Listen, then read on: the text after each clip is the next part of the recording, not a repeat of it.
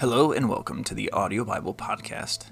Today we continue reading in the Old Testament book of Nehemiah with Nehemiah chapter 5 from the New International Version.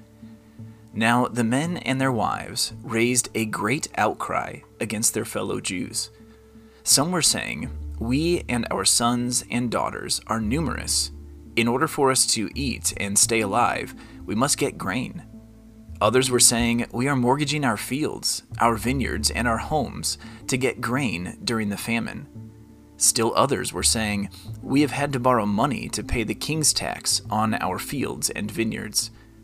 Although we are of the same flesh and blood as our fellow Jews, and though our children are as good as theirs, yet we have to subject our sons and daughters to slavery.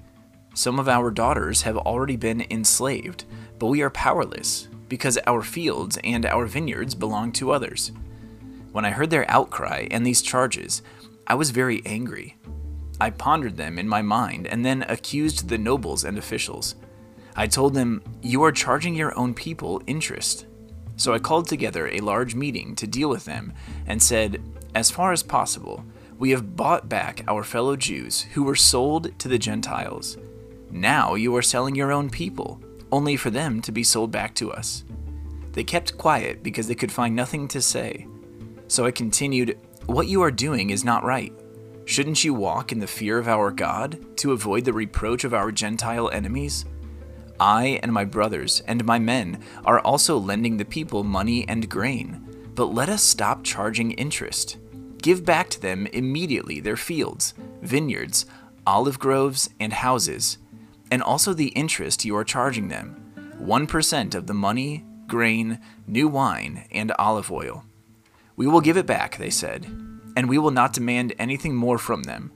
We will do as you say. Then I summoned the priests and made the nobles and officials take an oath to do what they had promised.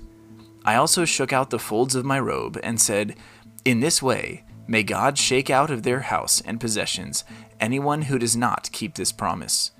So may such a person be shaken out and emptied. At this, the whole assembly said, Amen, and praised the Lord. And the people did as they had promised.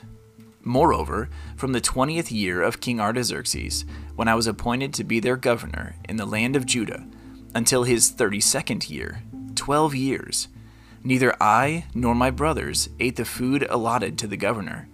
But the earlier governors, those preceding me, placed a heavy burden on the people and took forty shekels of silver from them, in addition to food and wine.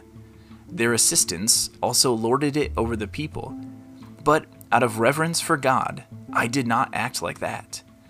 Instead, I devoted myself to the work on this wall. All my men were assembled there for the work.